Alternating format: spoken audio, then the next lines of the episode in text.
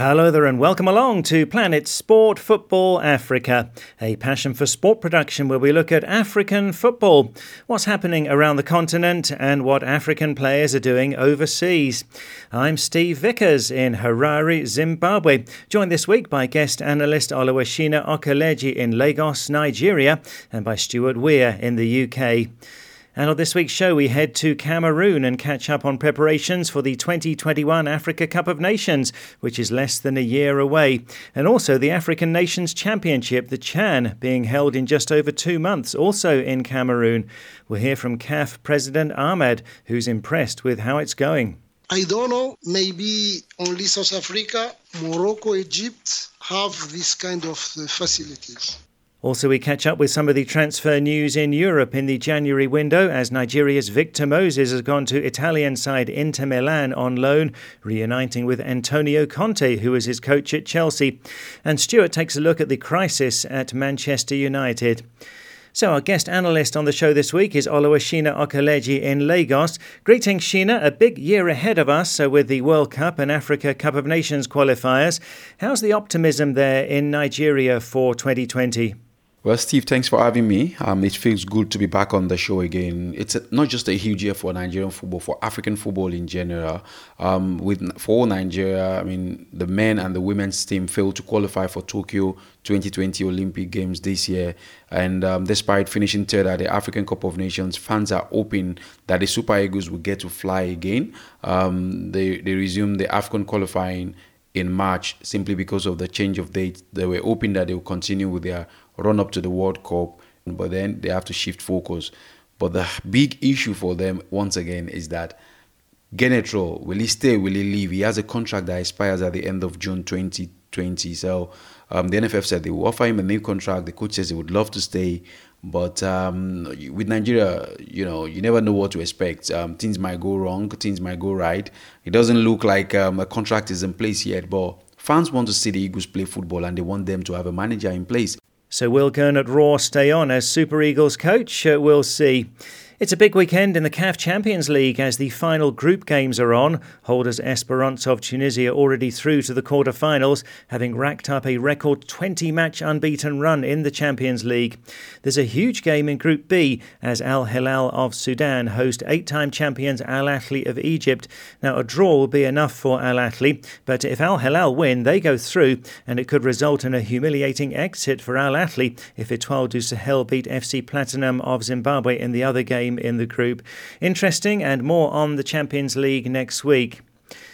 So it's less than a year to the 2021 Africa Cup of Nations in Cameroon, with the dates having been moved from June and July to January and February of next year. And Cameroon is also hosting the Chan, the African Nations Championship, which is for the home base players only. That's in just over two months from now, starting on the 4th of April. With this update from Yaoundé in Cameroon, here's Planet Sport Football Africa's Njie Eno. After the recent saga, which saw Cameroon stripped of the hosting rights of the 2019 Africa Cup of Nations, there had been simmering doubts amongst football diehards over the country's ability to stage the second 24 team continental event in 2021. Uncertainties triggered by ongoing works on some major projects linked to the Africa Cup of Nations. However, all worries were laid to rest at the end of a three day CAF fact finding mission in the Central African country.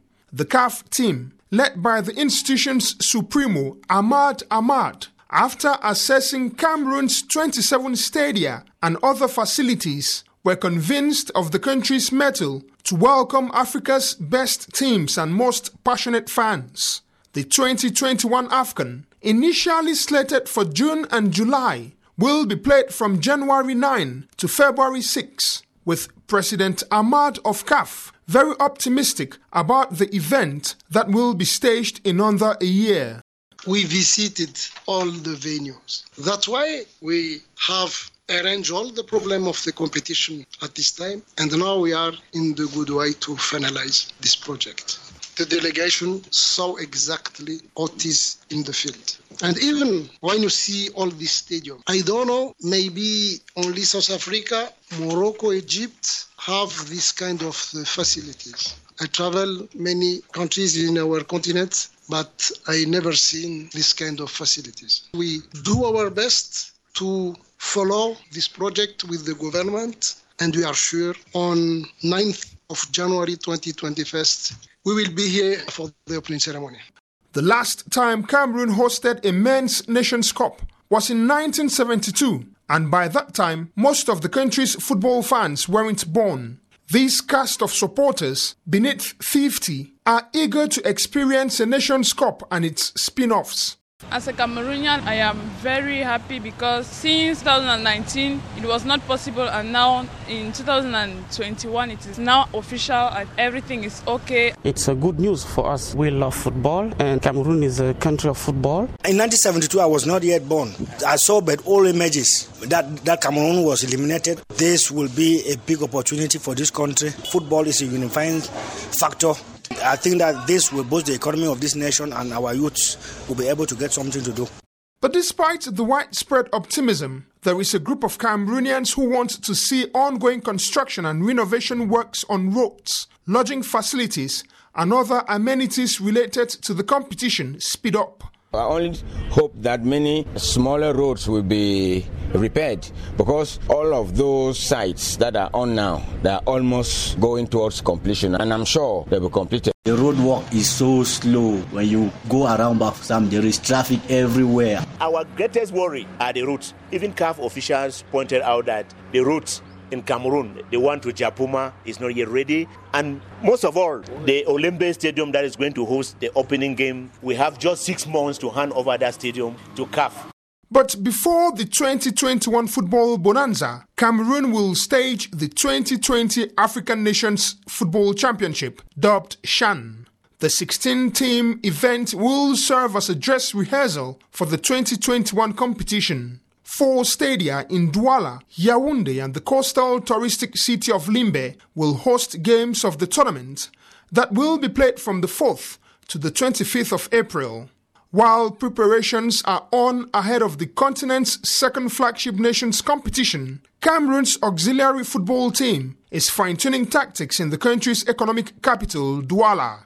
Coached by Spain based Yves Clement Aroga, the Intermediate Lions, as they are nicknamed, are sharpening their claws ahead of a hunt on home soil as the side eyes its first continental triumph in that category. When they came for the selection, I showed them many, many video and showed them how we are going to implement this system. I'm very least to do what I want. They know what I need and they are very proud to give uh, the best. When they came to the selection, they know that they came to win the CHAN. Cameroon's auxiliary team has two friendlies lined up against Chad and Rwanda before flying off to Tunisia, where they will continue gearing up with one ambition that of winning a maiden CHAN trophy on home soil. And that report from Planet Sport Football Africa's Njie Eno in Yaoundé in Cameroon. Oluwashina Okeleji, our guest analyst on the show this week. Uh, in Lagos in Nigeria. And uh, Shina, we heard there Ahmad, the CAF president, saying that Cameroon's facilities are up there with South Africa, Morocco, and Egypt. Others there expressing concern over slow progress with the roads. But at this stage, what do you think we can expect from Cameroon as hosts of the two tournaments, the Chan this April and the Nations Cup next year? Well, once again, we're back to where we left off. The last time Cameroon were being talked about, it was them being being stripped of the hosting right for the 2019 African Cup of Nations. But then I understand because CAF were simply um, imposing a 24 nation tournament on Cameroon at that point in time, and it was difficult for the Central African nation. They felt they were stretched. They had political turmoil. They had other issues as well. Work was slow. And back again in 2020, it doesn't seem like the music has changed. Um, it's unfortunate, um, but we would love to see Cameroon host the AFCON. I mean, you hear those passionate fans, they're talking about not being born the last time they hosted in 1972. Cameroon is a huge African footballing nation, the second most successful nation when it comes to the continent showpiece event. Um, they deserve to host. Um, I understand from some people close, uh, close to me in Cameroon that the nation is about 90% ready for the tournament. CAF president was there I was not there. So for the CAF president to be raising concerns as well, I think um, Fecafoot and as well as the local organizing committee would have to really get going. That tournament should be aired in Cameroon in 2021 and everyone knows that the Chan provides them with a dress rehearsal an opportunity to put facilities in place to convince the rest of the continent that they truly deserve to host the continent showpiece event. Yes, and it will potentially be a great Nations Cup if things work out. Well, next here on Planet Sport Football Africa, brought to you by Passion for Sport, let's catch up with some of the transfer news in Europe in the January window. Uh, Nigeria's Victor Moses has gone to Italian side Inter Milan on loan for the remainder of the season with an option for a permanent deal. Now, he still belongs to Chelsea. He had been loaned to Fenerbahce in Turkey. A good move to Inter Milan, Shina? I think this is a beautiful reunion. Um, it's like a love affair. Um, since Antonio Conte left Chelsea, um, Victor Moses has remained stagnant, in my opinion. I mean, he's gone to Istanbul for Fenerbahce. He didn't really light up the um, the, the, the, the, Turkey Super League. He's gone back to um, a familiar face in Antonio Conte, manager who always uh, made him um, a, a, winner of the Premier League in England. We've heard about this coming, and Victor needs this more than Antonio needs him really because there's an opportunity for him to really um, deliver and probably get a permanent deal. Um, Victor's been churned round, he's gone loan, Stoke City, West Ham. He's had more loan spells than success in terms of um, football. So I think this is a match made in heaven. Hopefully, it will go well for Victor, but he needs this transfer to actually get his career going. He no longer has the distraction of international football, so he has to deliver in Milan. Yes, a big chance for Victor Moses. Now, here in Zimbabwe, we're very excited about Tino Kadewere becoming the most expensive Zimbabwean player ever. He's joined Lyon in the French top flight from League Two side Le Havre, where he's been banging in the goals in the French second tier. It's a 15 million euro, 16.5 million US dollar move, although Kadewere is being loaned back to Le Havre for the rest of the season. In the meantime, Lyon have taken Cameroon forward Karl Toko Ekambi on loan until the end of the season from Spanish club Villarreal for $4.4 million. Uh, what else has caught your eye in France, Shina?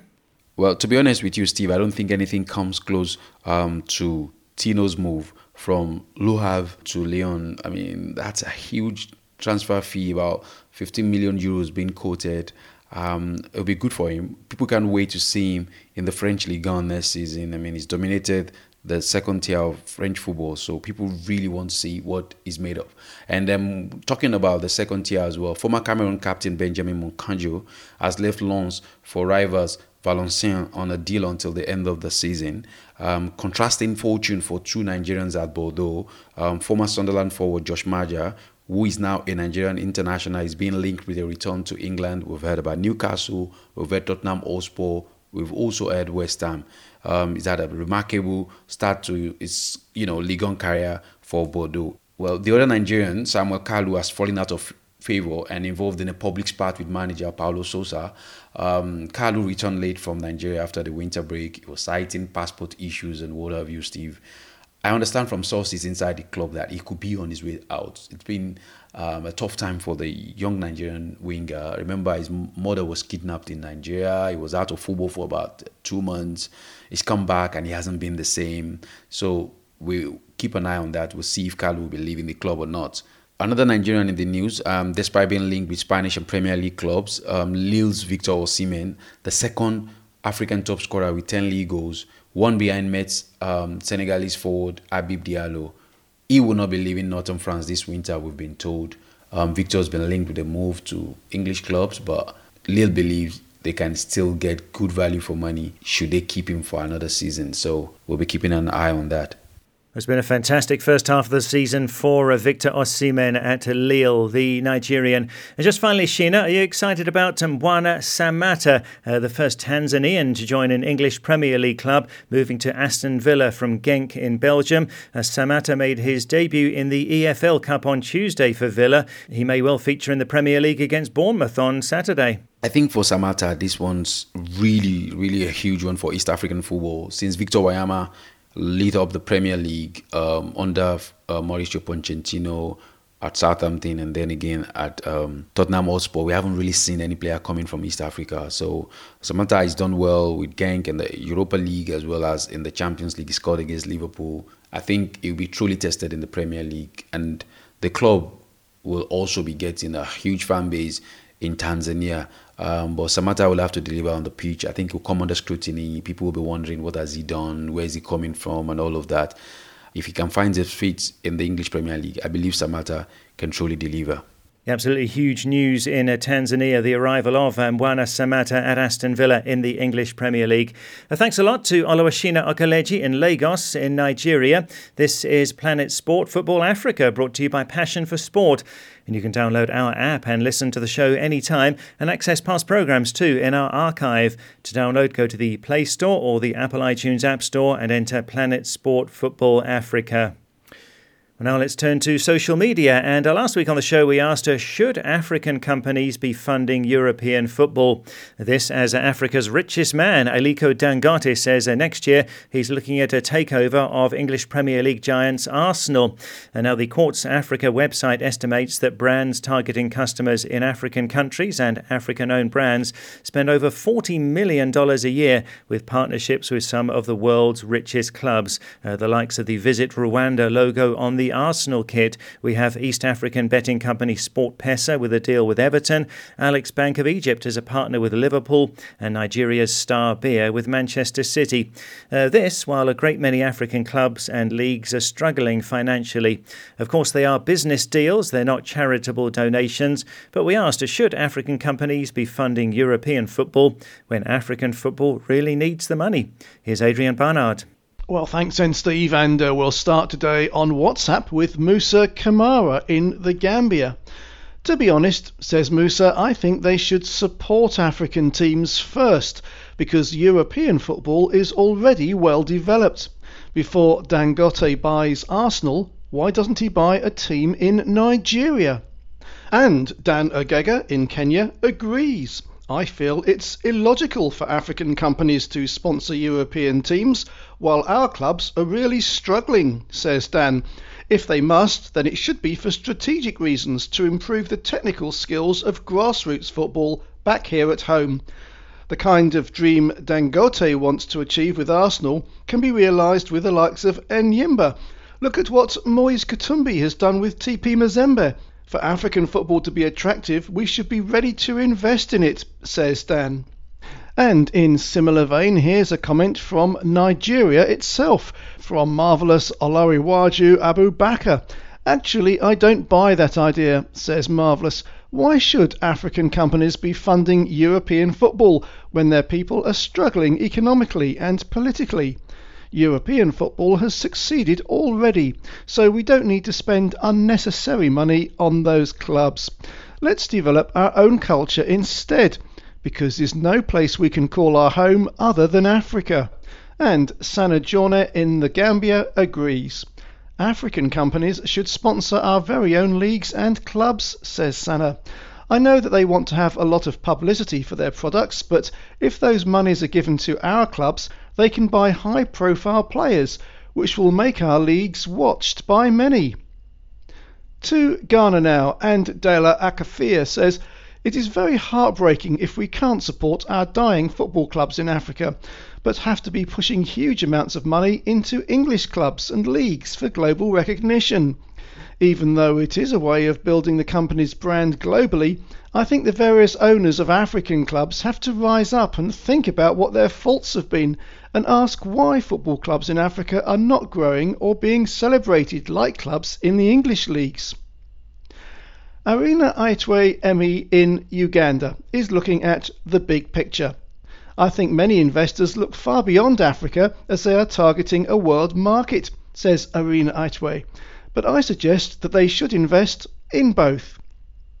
However, Mohammed Bar in the Gambia takes a different view.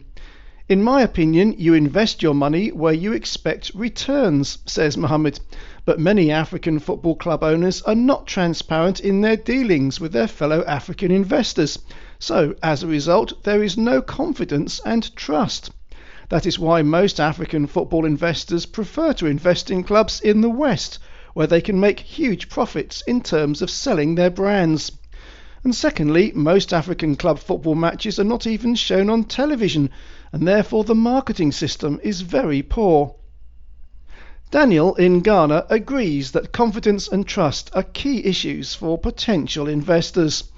The stakeholders have to think about the risk of investing in leagues full of corruption, bad officiating, and a whole lot of malpractices in the game of African football, says Daniel.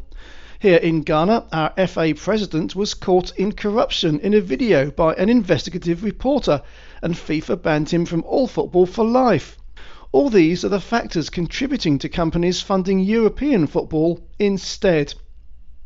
And Suleiman in the Gambia makes a valid point when he talks about the purpose of the investment. Investing in European teams isn't a bad investment because they believe they can choose to invest where they think the return will be higher, says Suleiman. And in Malawi, Byton Mchiko agrees. Yes, this is a good move, says Byton we are looking at the returns. European football is very competitive. After all, we sell our players to the same European countries, and this can also open the door for other African business tycoons to venture into this business overseas. And the final word today goes to Muno John in Zambia. My answer to the question of whether African companies should be funding European football is no, says Muno. But the truth still remains that poor football management among African football clubs is the reason why these brands sponsor European clubs at the expense of African clubs. African clubs need to adopt a good business model to make them attractive business propositions for these brands to partner with. Right now, the brands fear investing in African clubs because they risk losing millions. But however sad the situation is, these brands also need to understand that African football is making serious strides in becoming attractive business propositions, and therefore they need to take that calculated risk which will help them to reap huge returns.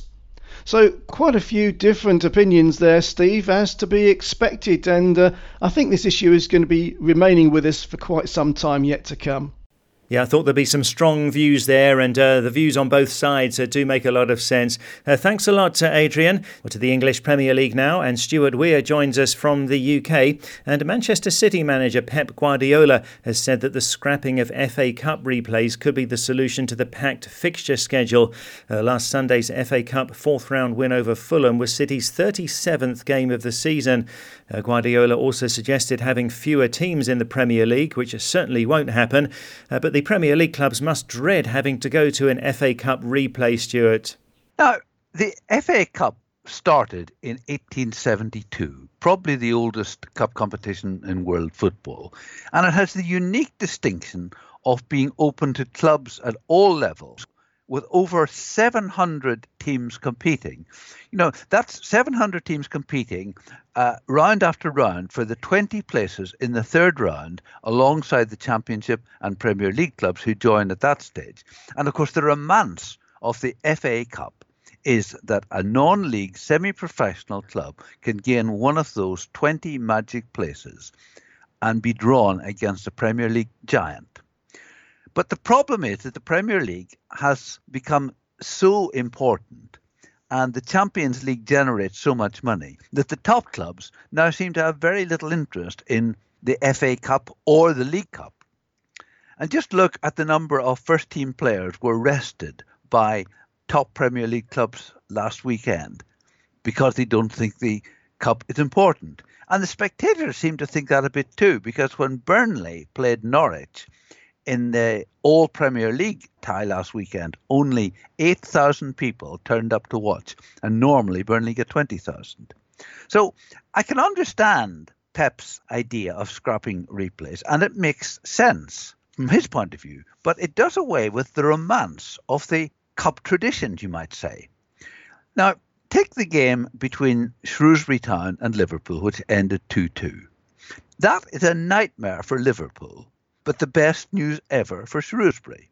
This year, for the first time ever, the Premier League has introduced a winter break, but the replay will have to be scheduled during that break.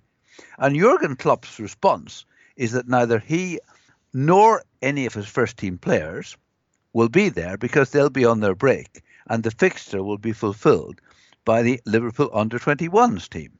But then look at it from Shrewsbury's point of view. A replay away to Liverpool gives their players an opportunity to play at the iconic Anfield Stadium. And the club is set to make at least half a million dollars from the replay. So bad news for Liverpool, but a godsend for Shrewsbury. I think the problem is, Steve, is that the FA Cup has a great tradition, is part of football's history, but it's struggling to find a place in the modern football schedules. Yeah, most certainly is. Uh, now, Manchester United play Wolves on Saturday, and their 6 0 FA Cup win over Tranmere did little to silence angry fans. Remember, their last Premier League game was a 2 0 home loss to Burnley. On Tuesday night, some fans attacked the home of Executive Vice Chairman Ed Woodward. Um, so, what's wrong with Manchester United, Stuart? Steve, I think the negative reaction of the Manchester United fans last Sunday had nothing to do with the performance at Tranmere and little to do with the previous loss at Burnley. It's all about the management of the club and the owners. The club, you will recall, is owned by the American Glazer family and run by Ed Woodward, the Glazer appointed CEO. The fans generally think that the owners are more concerned with making money than being successful on the field. Woodward is a good businessman but the concern is that he has too much involvement and too much power in football matters, and even in deciding which players should be signed. Now, in the good old days, Alex Ferguson made all the football decisions. Now, most clubs have a director of football uh, who takes on part of that role. But Manchester United do not, and it appears that Woodward, with no expertise in football, is the person making the final decision on transfers. Now, listen to what two Manchester United legends said this week. Gary Neville. I'm struggling to understand why the owners have persisted in trusting the management team to oversee the building of a Premier League title winning team. If you don't lose your job for overseeing a massive investment, a massive wage bill, and finish up putting out such a poor team on the pitch, something is wrong. And in terms of what is needed and has been needed for a number of years, it's to put in the best class football operators into the club. But they're not doing that, and the whole thing is a mess. And then the former central defender and uh, England international Rio Ferdinand says, I think it's $800 million that has been spent on the squad. But on what? I don't see what has been bought. There's nothing that suggests to me that this is going to be something that is laying foundations for the future. It's just embarrassing to be here. Not just the way the team perform, you just don't see what's coming next. Big money has been spent willy nilly in the last seven years, and what on earth is there to show for it? Pretty damning comments. But if you look back over the past eight seasons, starting with 2013 when Alex Ferguson's team, after 24 games, had 59 points. Then David Moyes, his team got 40 points in the first 24 games, and he was fired. The next two seasons, Louis van Gaal got 44 and 40 points, and he was fired. Jose Mourinho got 53 in his first season, and last year, when Mourinho and Solskjaer were partly in charge, they got 45 points. But this season, Manchester United has got 34 points in 24 games. That is the worst by some margin. And it's hard not to argue that the team is getting worse. Yes, challenging times for Manchester United right now. And on social media this week, asking for your thoughts. What do you think needs to be done at the club? Uh, some fans blaming the leadership. Uh, many have doubts with the coach, Ole Gunnar Solskjaer, and some questioning the quality of the players as well. So, what do you think needs to be done at Manchester United? You can post a comment on our Facebook page, Planet Sport Football Africa, or you can send us a WhatsApp to plus four four seven nine double five two three two seven eight zero.